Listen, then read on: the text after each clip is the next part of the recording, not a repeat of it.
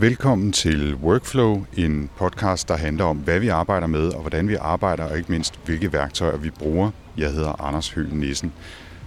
I denne episode, der skal det handle om noget for mig så eksotisk som strikning, og øh, det skal det, fordi jeg sidder ikke så langt fra en lille konference-event-ting, der hedder Network 2017 sammen med Carrie Vestermann, og velkommen til dig. Tak skal du have, Anders. Og øh, som man måske også kan høre, så sidder vi udenfor. Vi er ikke inde på selve strikkefestivalen. Der var simpelthen for meget larm, for mange pinde, for meget uld, for meget garn. Øh, så vi er gået over i H.C. Ørstedsparken. Så hvis der engang mellem er øh, hyldende børn i, i baggrunden, eller folk, der vælter med deres, øh, deres kaffe, eller vind, der går i mikrofonen, så det er altså derfor. Men vi nyder en af årets sidste sideuddage, tror jeg. Carrie, øh, fortæl lidt om dig selv, sådan den korte version af, hvem du er og hvad du laver. Jeg er dansker, der er bosat i Skotland, øh, og jeg arbejder med strikkedesign, og jeg er skribent, forfatter og underviser ud i, i strikning, og jeg rejser rundt i hele Europa og underviser. Det er, det, er en, det er ret mange forskellige ting. Lad os straks kaste os ud i at fortælle, øh, at du fortæller lidt mere om, hvordan du er blevet alle de ting, og hvordan du er havnet, ikke mindst i, i Skotland. Hvad er din baggrund? Jeg er uddannet kant med i engelsk fra Københavns Universitet, så det lå ikke lige kortene, at jeg skulle ud og blive strikkedesigner.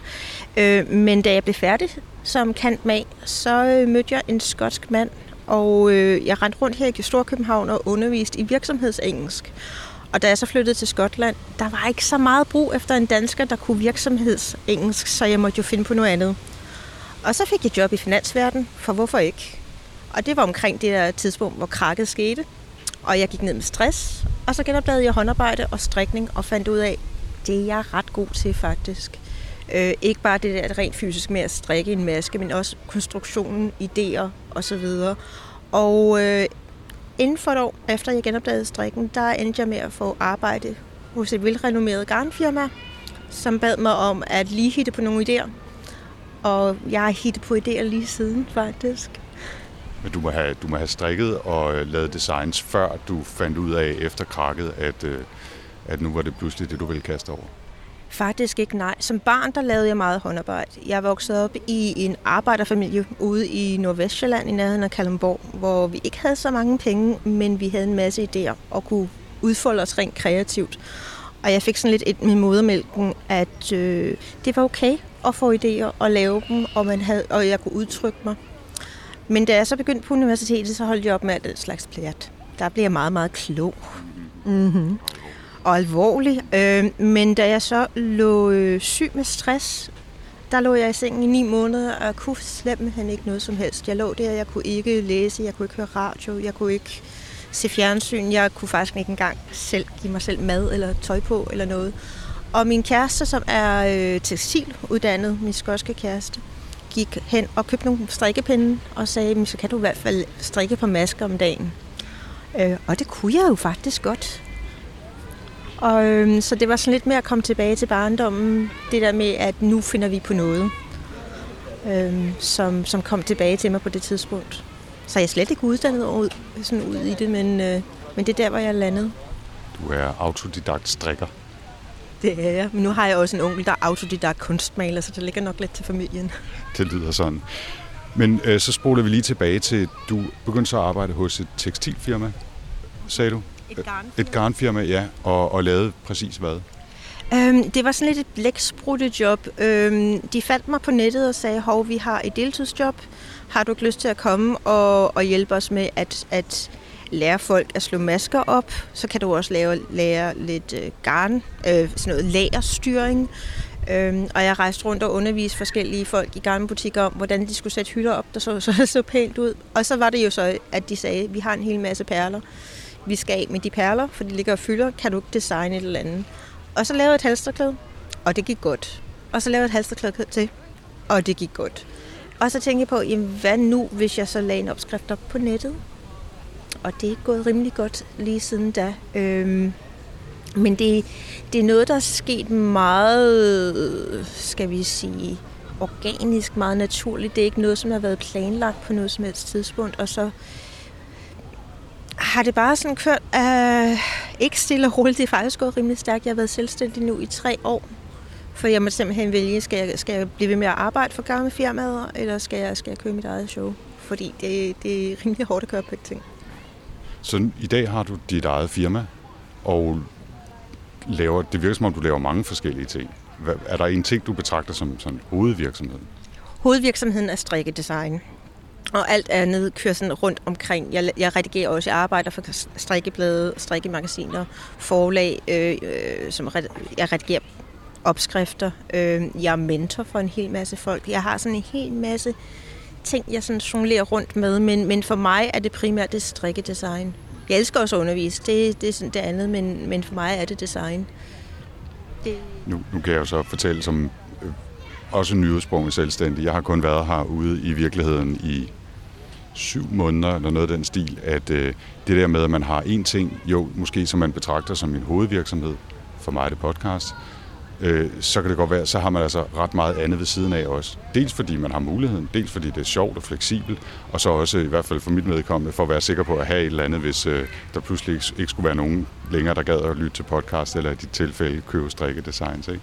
Det er lidt en portføljekarriere, som, som der er nogen, der kalder det. Øh, men jeg laver færre og færre ting, og det bliver mere og mere koncentreret. Øh, og jeg prøver at sige nej til ting, og nu har jeg så nået til det punkt, hvor jeg faktisk har en assistent, Gud hjælpe med mig. Ja, andre sidder sådan lidt og blinker lidt med øjnene nu. Men jeg har en assistent, og hun er god til at sige nej på mine vegne nu. For jeg siger ja til alt for mange ting, og vil, vil gerne alt for mange ting. Og det handler jo om det, som jeg er god til, og det, som jeg brænder for. Jeg tror, jeg måske en gang i mit liv har strikket et halsteklæde da jeg gerne vil være lidt anderledes øh, i øh, 7. og 8. klasse og prøve noget andet end det, øh, alle de andre gjorde. Så gik jeg i gang med at strikke. Jeg strikkede et halsterklæde, og jeg tror ikke, jeg har rørt en strikpind siden. Et, fortæl lige lidt mere om sådan et, et strikkedesign, og fra et strikkedesign til måske et, et tørklæde, som det du har på, eller et eller andet. Altså, hvad er det for nogle elementer, som, som er i den der proces, hvis du kan sige noget om det? Øhm, for mig starter det altid min historie, jeg gerne vil fortælle. Det lyder sådan lidt, lidt, lidt abstrakt, og det er det faktisk også. Men for mig handler det om, hvad er det, jeg godt vil udtrykke? Hvad er det for noget, jeg gerne vil fortælle? Og mit, øh, det kunne godt være, at jeg havde været kunstmaler, og så havde jeg lavet et maleri, eller jeg havde været musiker og skrevet en sang. Men for mig er jeg jo så strikkedesigner. For eksempel det øh, design, jeg har på lige nu, det er en del af en e-bog, jeg har lavet, der hedder Doggerland, som handler om landskabet mellem Storbritannien, hvor jeg nu bor, og Danmark. Jeg blev ved med at flyve over Nordsøen og blev lidt fascineret af det der druknede landskab, der, der engang havde været mellem den der landbrug, der havde været mellem Storbritannien og, øh, og Danmark. Og det vil jeg gerne fortælle en historie om, hvordan det er at, at hele tiden bevæge sig frem og tilbage. Øh, bevæge sig i et landskab. Og det landskab, der, der engang var, det er jo ikke længere. Men for mig symboliserede det jo det der, den der rejse, jeg hele tiden tog, og hvem jeg nu er som, som person nu i dag. Så, så jeg satte mig ned, og så tænkte jeg på, at jeg vil godt have noget, som har bevægelse, som går frem og tilbage. Hvor det hele tiden, man hele tiden begynder at, at lede efter ting. Og så, så tænkte jeg, jamen, så kan man jo så starte med et design, som starter med meget, meget få masker, og så udvider man hele tiden og går frem og tilbage. Frem og tilbage, og så øh, er det også inspireret af, af jægerstenalder. Fordi det var dengang, det land eksisterede jo. Øh, og det blev så øh, oversvømmet ved en tsunami omkring, jeg tror 4.000 BC, øh, før Kristi, undskyld. Øhm, så jeg simpelthen gerne have det element af, det her det er dejligt, det er hjem, det er det, er det skønne, det her det er det velkendte, og så slut. Det vil jeg gerne have ind i mit, i mit halsterklæde, og den der oplevelse af at strikke det.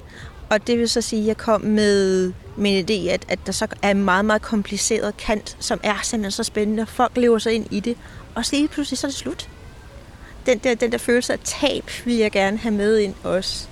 Så det var simpelthen en del af overvejelsen. Og så kom det så til, at jeg gerne ville bruge noget garn, som var stedspecifikt. Og det vil så gå ud og, og finde noget garn, der var, der var sådan produceret i nærheden af, hvor den her oversvømmelse skete.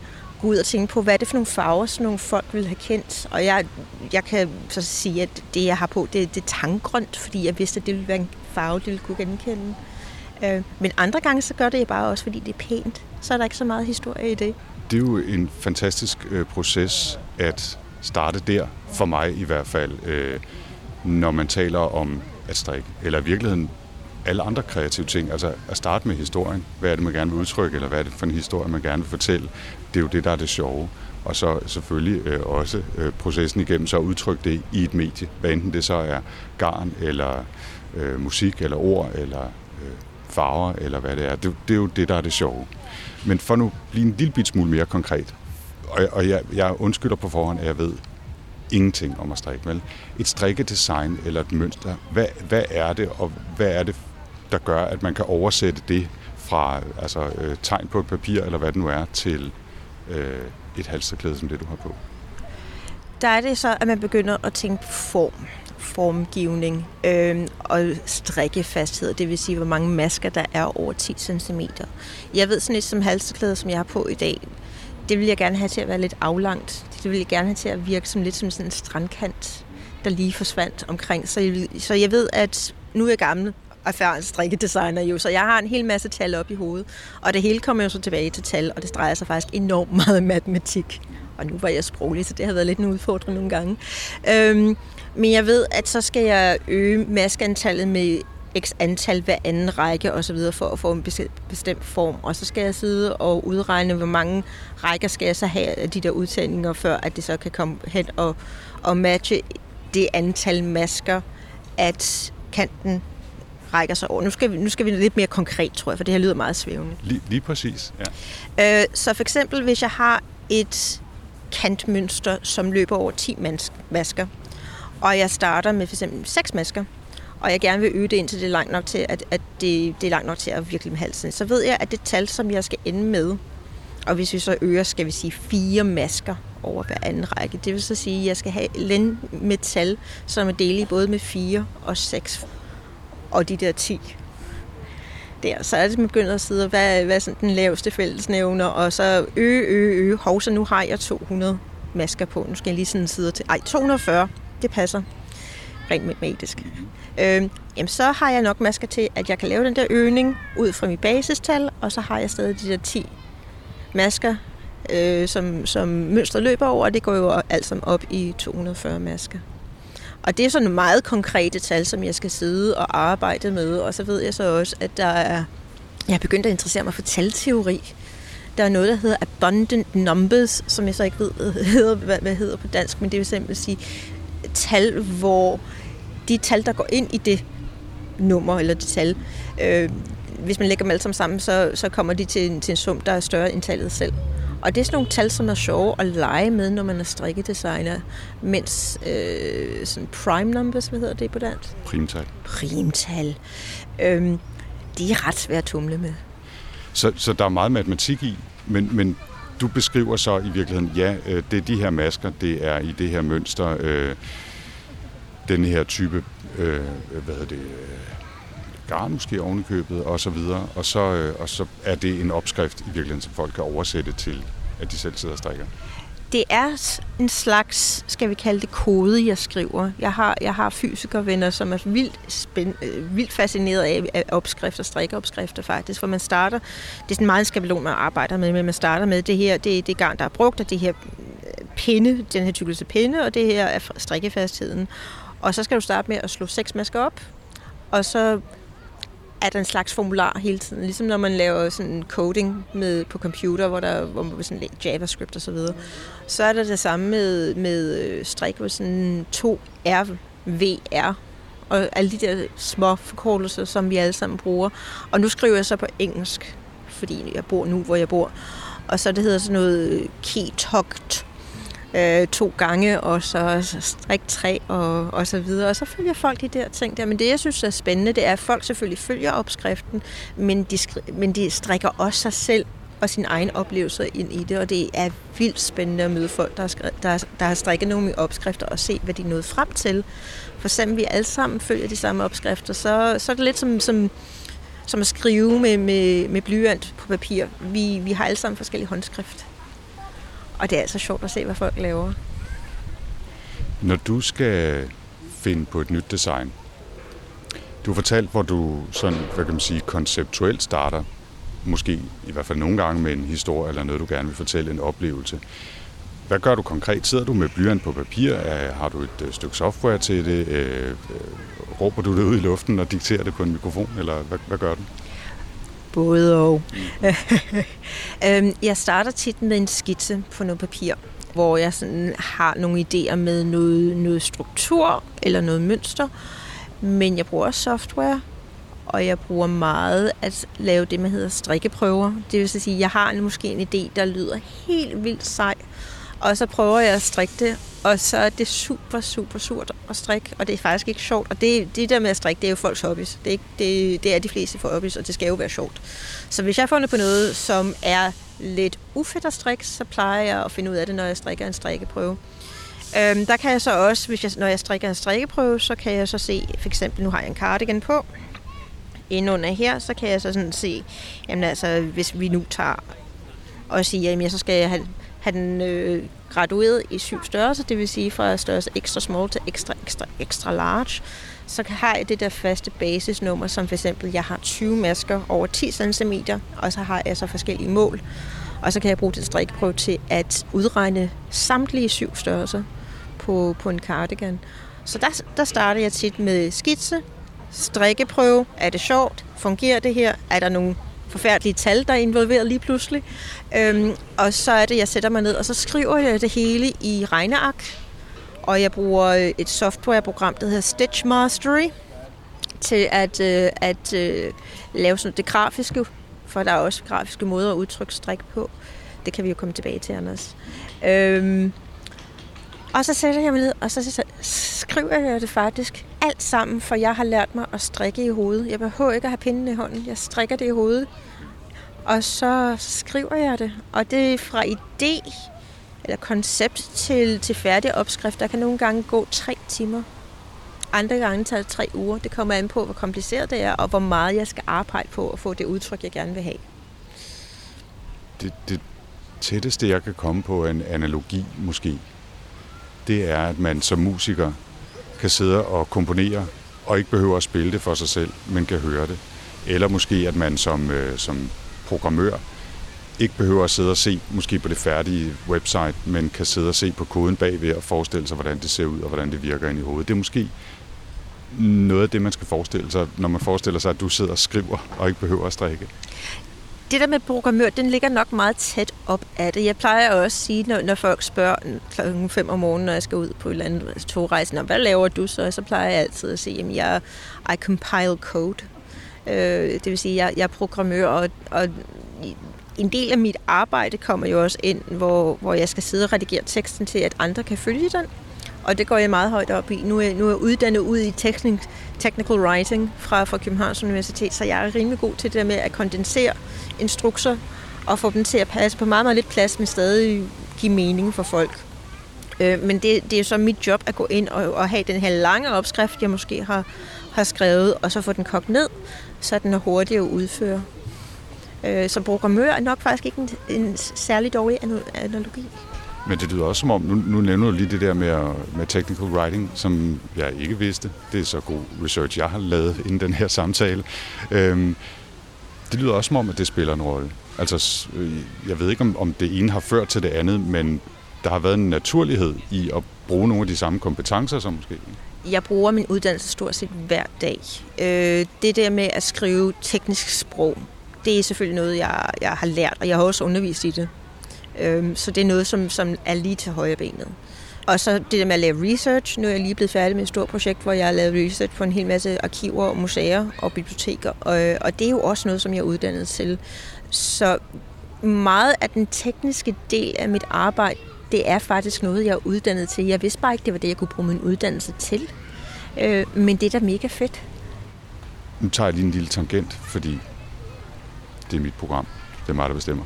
Så, som sagt, så handler det her om værktøj jo øh, også, og det kan være mange ting. Øh, det er også, at du skriver i, hvad hedder det, Stitch Mastery øh, og regneark og så videre. Øh, det er også din proces fra historie til, til produkt, men det er jo også fysisk værktøj, kan man sige. Har du sådan øh, favoritstrikkepinde og favoritgarn, eller af, af, veksler det fra projekt til projekt? Det har jeg faktisk skrevet et helt essay om i min bog, der kommer snart. Øhm, det, vi skal nok vende tilbage til din bog. Nej, nej, men det skal vi. Så, ja. øhm, det er det der med, at jeg er dybt fascineret af hænder, fordi vi har alle sammen øh, yndlingsting, som bare ligger rigtig godt i hånden. Og selvfølgelig har jeg yndlingsstrikkepinden. Jeg har også yndlingsgarn, og det er fordi, jamen, det glider sig godt imellem hænderne. Det, og det føles rigtigt, når jeg holder det. Jeg har også yndlingsbøger, som, som bare er så lækre at holde på. Altså, øh, så jo, det har jeg. Og der, og der er også... Øh, strikkepinde, der er gode til en bestemt type strik, som for eksempel kniblingestrik, som er dybt teknisk, hvor man strikker en hel masse masker sammen på en gang, og skal, skal, skal sno dem og vride dem og, og lave en hel masse ting. Der har man virkelig dybt specialiseret strikkepinden til. Øhm, der er noget garn, der egner sig ufattelig godt til flerfarvet strikning, fordi det, det hænger fast og gør det lettere at, at holde styr på alle de der tråde, der nu engang er. Så jo, men det, det er sådan noget, som, som folk kan nørde helt vildt over. Hvad er din yndlingsstrikkeben? Ved du det? Jeg har et par Adi Turbos størrelse 3, 75 mm, øh, som jeg har haft i 10 år. Og de er slidte, men de ligger simpelthen så perfekt i hånden. Og så er jeg ret vild med sådan noget virkelig rustikt garn, der næsten siger mage, når du rører ved det. Øh, og hvis du placerer mig på en eller anden øde ø med bare de der to ting der, så, så er jeg glad. Laver du selv dit eget garn nogensinde? Det gør jeg ikke. Det, det har jeg ikke tid til, og jeg har det også, men jeg vil hellere strikke, faktisk. Og skrive om strik, end jeg vil, jeg vil sidde og lave mit eget garn. Det er der andre, der er langt bedre til. Det er til, hvis du havner på den der øde ø og bliver tvunget til det, så, så er der ikke andet for. Nej, men det, det skal vi nok lige undgå. øhm, nu, nu sidder jeg lige og tænker på, at øh, den rare dame derinde lovede, at vi måtte få fyldt vores kaffe op. Så hvad siger du til, at jeg lige øh, løber ind og får fyldt op? Ja, det lyder fantastisk. Det gør det. Ja. Jeg lægger bare lige mikrofonen her.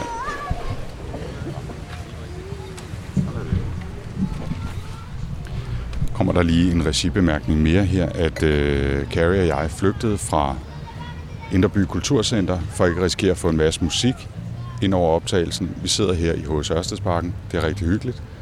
Øh, det er varmt det blæser lidt, og nu er der så et eller andet udendørs diskotek, der er gået i gang i baggrunden. Sådan er vilkårene, når man laver podcast øh, improviseret ude i virkeligheden. Så, øh, så det må vi leve med. Vi kom, øh, Carrie, og du skal endelig huske at stoppe og drikke kaffe, øh, mens vi taler også osv. Vi kom fra din øh, yndlingsstrikkepinde, som var et mærke selvfølgelig, øh, som jeg aldrig nogensinde har hørt om, men som jeg nu vil kaste mig ud i at researche, fordi den slags kan man også nørde med. Ikke?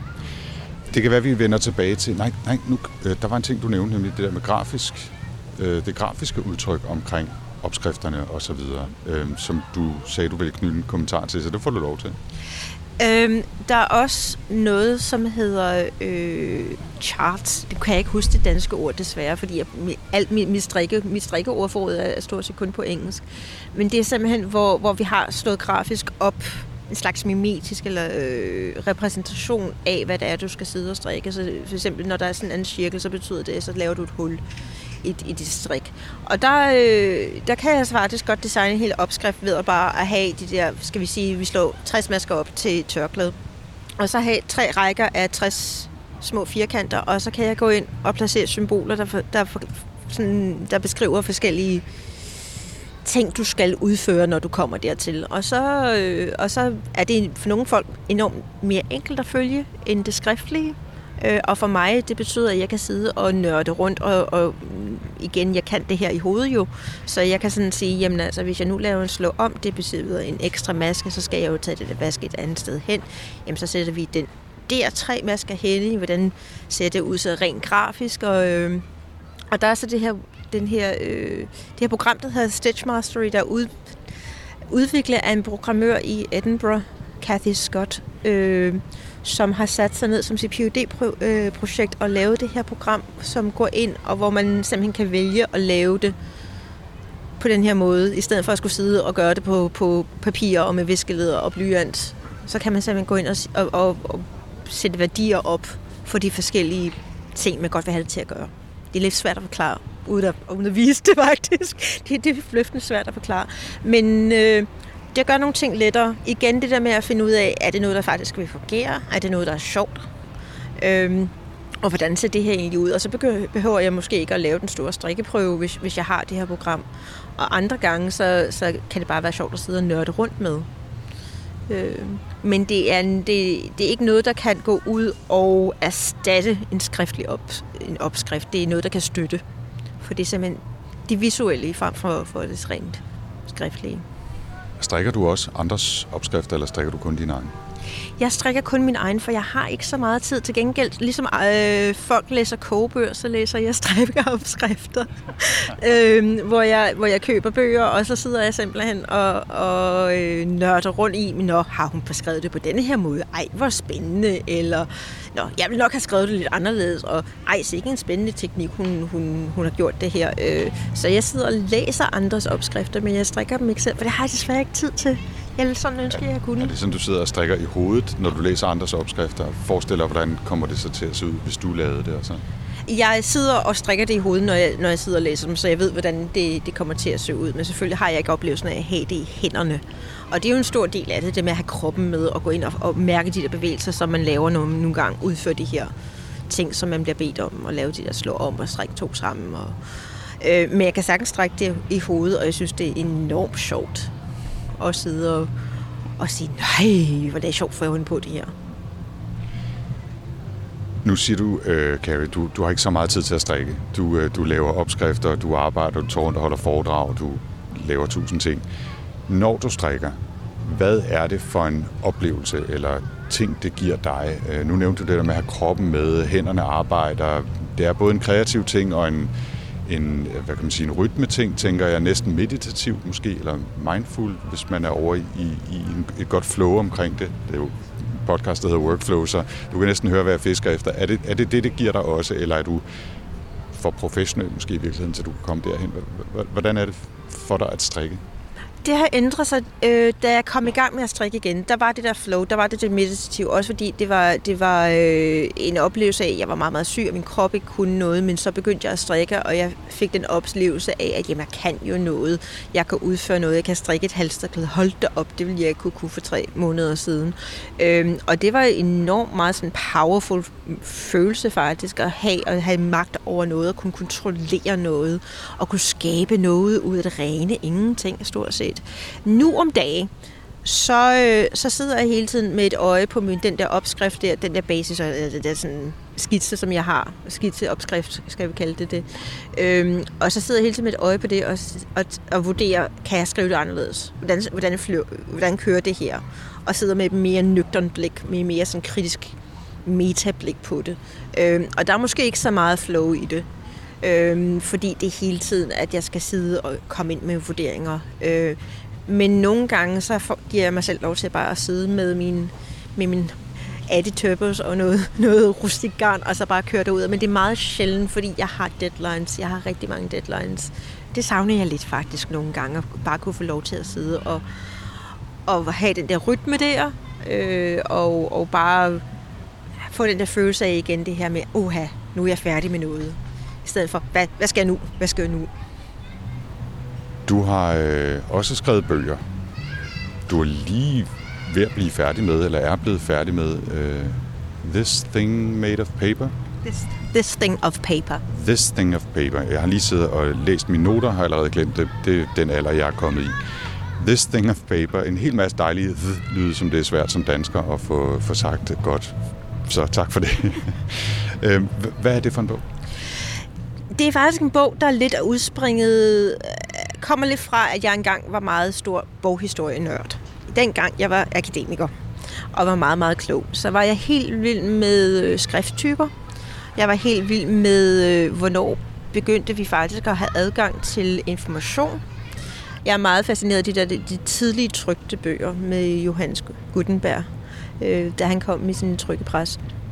Og det bliver jeg lidt inspireret af og synes, der er mange paralleller mellem det at strikke og det at læse en bog. Jeg tror, jeg kom ind på det tidligere med, at jeg plejer at sige, at, at strikning er lidt som en blyant og et stykke papir. Men vi alle sammen har vores egen håndskrift. Men vi, vi udfører også de der bevægelser der, og det ligger lidt i kroppen, den der memory, det er at strikke eller at skrive. Og det vil jeg ind og, og, og pille lidt ved.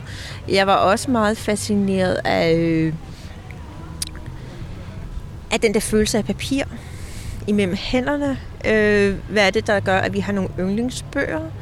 Hvad er det, der gør, at, at øh, vi ikke har lyst til at skrive i bøger, men vi vil stadig betragte dem som lidt specielle objekter, men nu har vi e-bøger. Øh, så det vil jeg gerne gå ind og, og lege lidt med. Og så havde jeg så en Kickstarter, der gik rigtig, rigtig fint.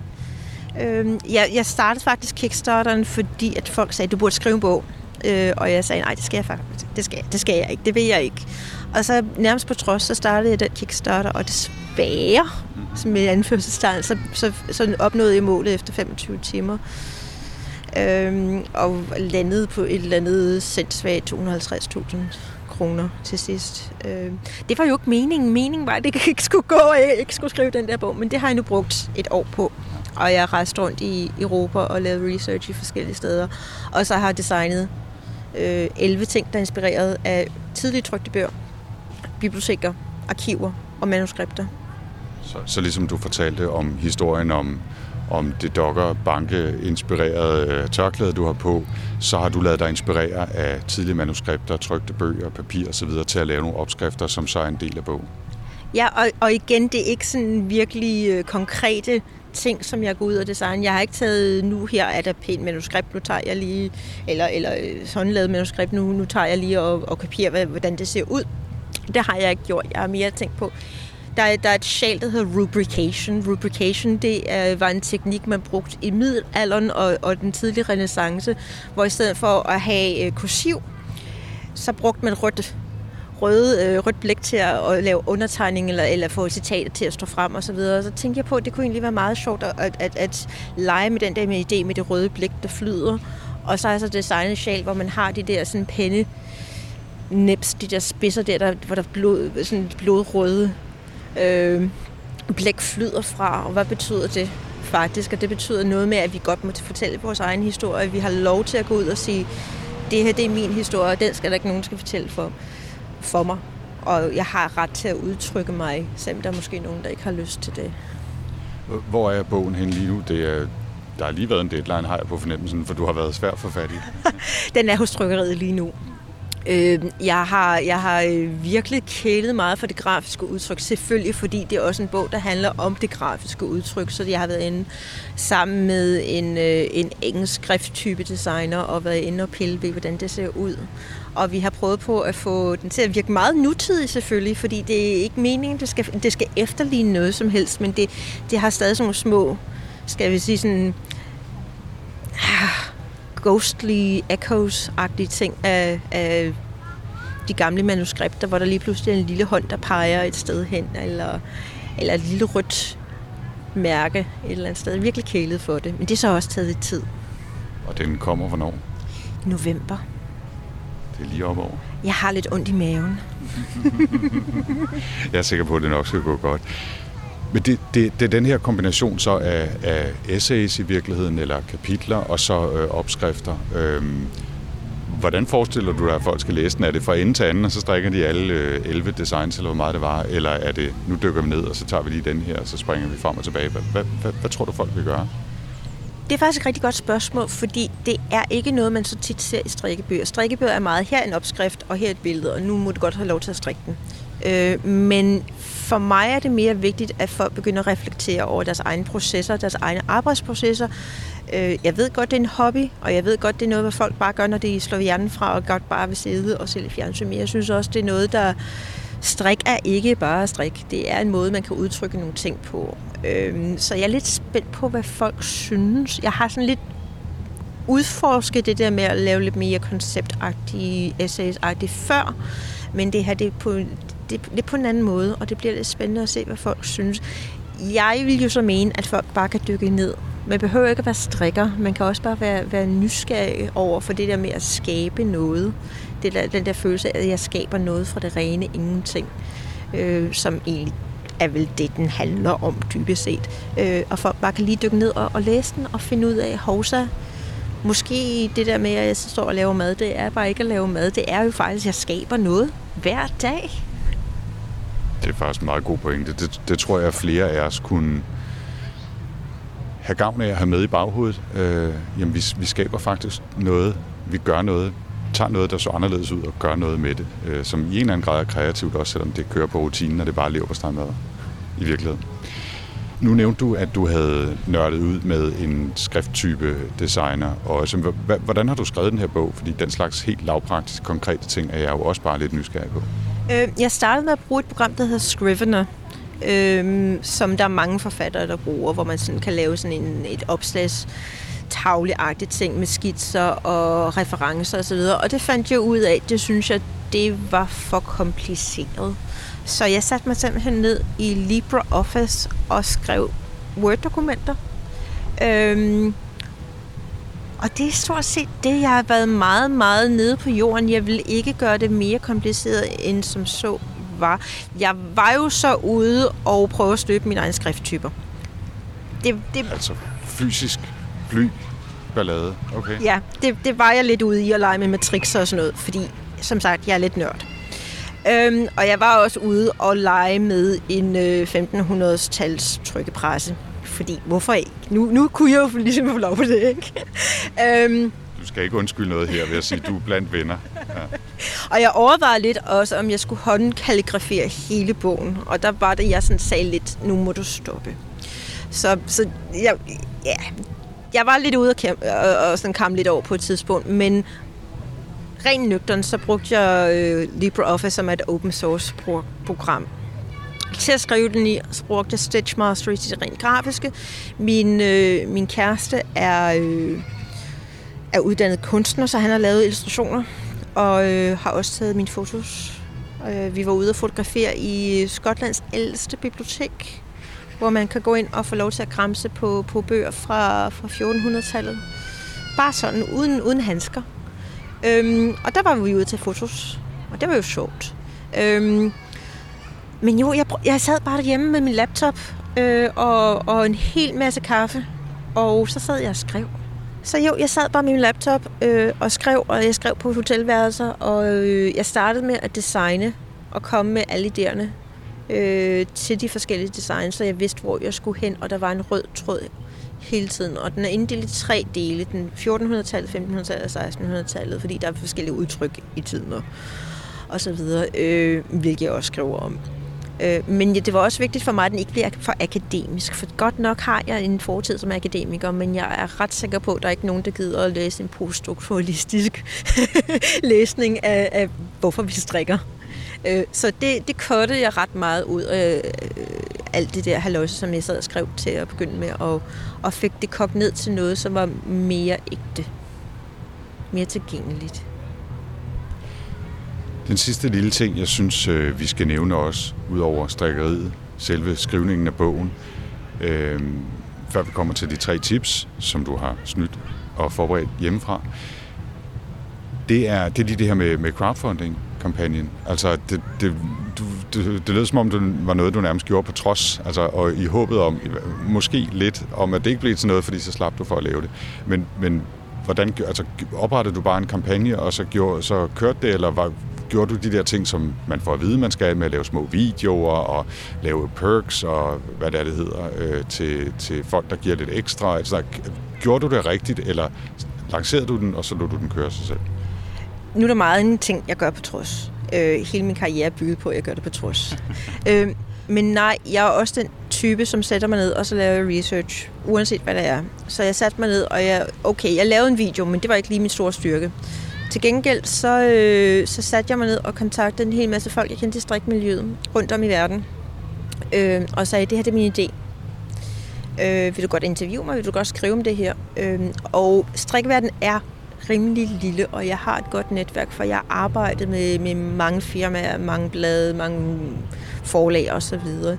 øh, så der var mange, der gerne synes, det var spændende, og gerne ville støtte noget, der var lidt mere en, en mere eftertænksom eller kunstnerisk tilgang til faget, fordi nogle gange så har man måske fået lidt nok af en bamse og godt vil have noget andet, øh, hvilket er også meget rart for mig. Øh, så jeg fik folk til at sidde og skrive om det. Jeg blev interviewet til en masse podcasts, øh, og jo, jeg lavede perks, jeg lavede forskellige øh, sådan kategorier med, hvad folk kunne få igen. Det vil så sige, at der øh, lige fra, at du får et par badges, eller du får en signeret kopi, til øh, der var en dame fra USA, som betalte penge for at komme og besøge mig. Det havde jeg godt nok ikke troet, men altså igen, hvorfor ikke? Og, og folk var fuldstændig med på den, og det, det igen det der med, at, at det er en lidt en parallel verden. Det, det er en meget en community, og folk bakker op om folk øh, og, og siger, ej, hvor er det fedt, du laver det her. Det vil jeg godt støtte. Det er jo fantastisk at få at vide. Jeg vil faktisk gerne have det, du gerne vil lave. Og her har købet nogle penge, så nu kan du lave det. Og så er der så alt det der med at lave det, deadlines, og, øh, men det er da en anerkendelse. Det har, det har betydet en del. Det har betydet, at jeg ved, at der er 750 mennesker deromkring, som gerne vil have en bog, der er ret nørdet og lidt anderledes, og måske lidt udfordrende også på nogle punkter. Det betyder så også, at jeg kan føle lidt mere frihed til at, at gå i dybden med nogle ting. Øhm, jeg har kunne rive et år ud af kalenderen, hvor jeg faktisk ikke... Normalt så er jeg ude at rejse, så jeg er ude at rejse tre ud af fire weekender. Der er jeg simpelthen ude at undervise. Men det har jeg så ikke skulle i næsten et helt år, hvor jeg kunne sidde og, og bruge tid i, i Mainz i Tyskland på at, at nørde rundt i blæk fra, fra 1400-tallet. Ikke? Men det har givet det der, at, at lidt et, et øh, præg om, at, at strik er ikke bare strik. Det er ikke bare en, en, en nuttet bamse, hvilket også er fint nok, men det er også noget, der kan udtrykke noget mere og noget dybt. Og jeg håber, det gør, at andre folk også begynder at, at lave spændende ting og udfordre sig selv. Og så har der også været sjovt med at møde folk, der siger, Gud ja, jeg støttede dig, hvordan går det? Ej, hvor fedt, jeg kan ikke vente. Og det, det er jo lækkert. Carrie, øh, jeg, jeg tror, jeg vil være kommet til kanten af min øh, viden, bare i forhold til at stille de rigtige spørgsmål omkring øh, strikning. Og, øh, og vi er allerede øh, gode tre kvarter inde i vores snak her, så jeg synes, vi skal springe videre til de tre tips, øh, som jo kan være hvad som helst. Øh, det kan være en app, det kan være et site, det kan være en bog, det kan være øh, en... Øh, et tip om bare at sætte sig ned og slappe af en gang imellem. Det kan være hvad som helst. Øhm, tip nummer et.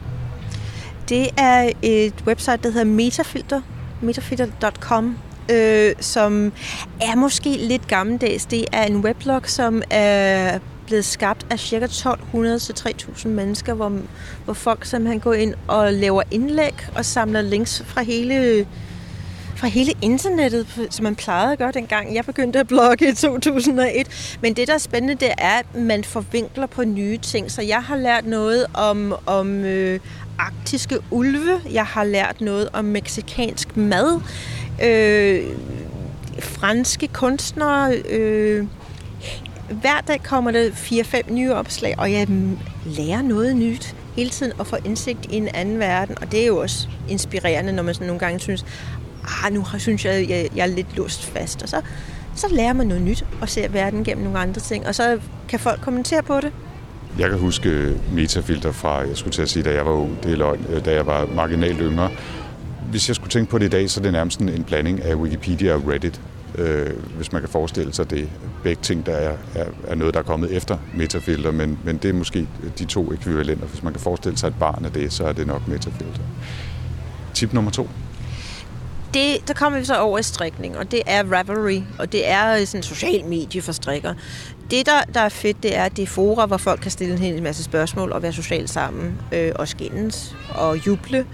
Mm, det, der er fedt ved det, det er, at man kan lægge sin egen ting op, og så kan man se, hvad andre folk har brugt den opskrift til. Så jeg kan simpelthen sige, det har jeg jeg på, jamen så lægger jeg det op. Så kan jeg gå ind og se de der 300 mennesker, som har strikket det. Så kan jeg gå ind og klikke videre og se, hvad for noget garn de har brugt, så kan jeg klikke ind der og se, hvad de har brugt det til.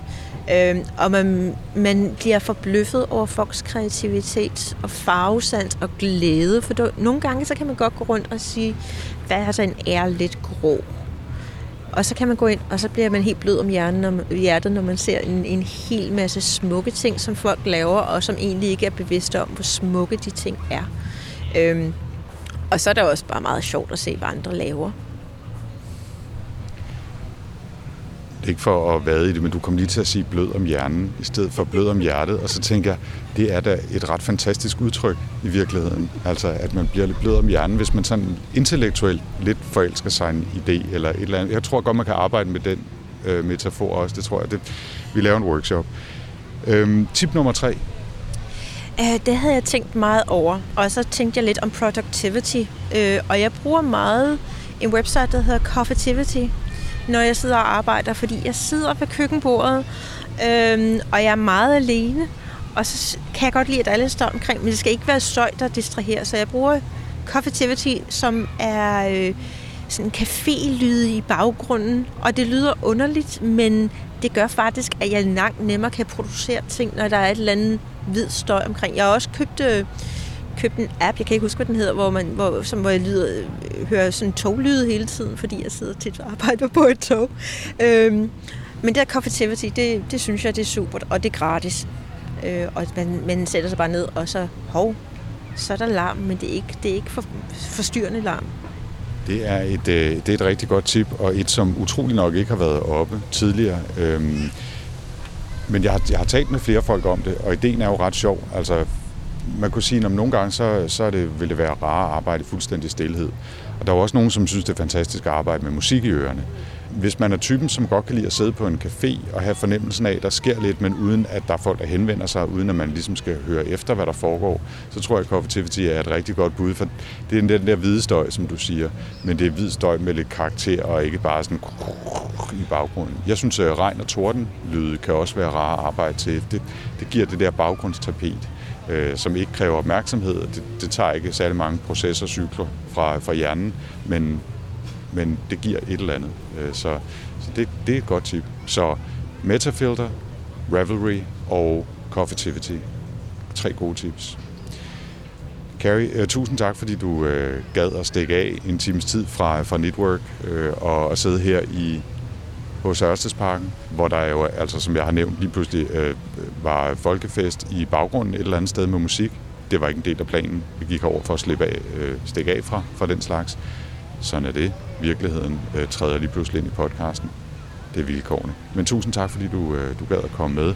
Øh, hvor kan folk finde dig og dine opskrifter og din kommende bog? Øhm, på carrybookish.net. Jeg har lavet et nyt website samtidig parallelt med, at jeg har kørt ny bog. Det er jo smukt. Øhm, og så Ravelry selvfølgelig. Jeg er på Twitter, jeg er på Instagram. Som, som Carrie Bookish? Altid som Carrie Bookish, fordi jeg kan godt lide bøger, så jeg er lidt bookish. Og jeg plejede også i sin tid, for mange år siden, at blogge under navnet bookish.dk. Så det hele hænger sammen. Hvis man vil vide mere om podcasten her, så er det nemmeste måske at besøge podlab.dk eller øh, gå ind på Twitter og lede efter potlab.dk handlet. Øh, jeg hedder Anders på Twitter, men stadig på Hackersmart 4ND3RS. Det er afhængig af, hvem man spørger, øh, øh, god gammel retrostil eller fuldstændig knald i låget. Men det er altså det, min Twitter-profil er, og den nemmeste måde at komme i kontakt med mig på. Tilbage for nu tror jeg bare, der er at sige på genhør. Tusind tak, fordi øh, du var med, Carrie, og tak for denne gang.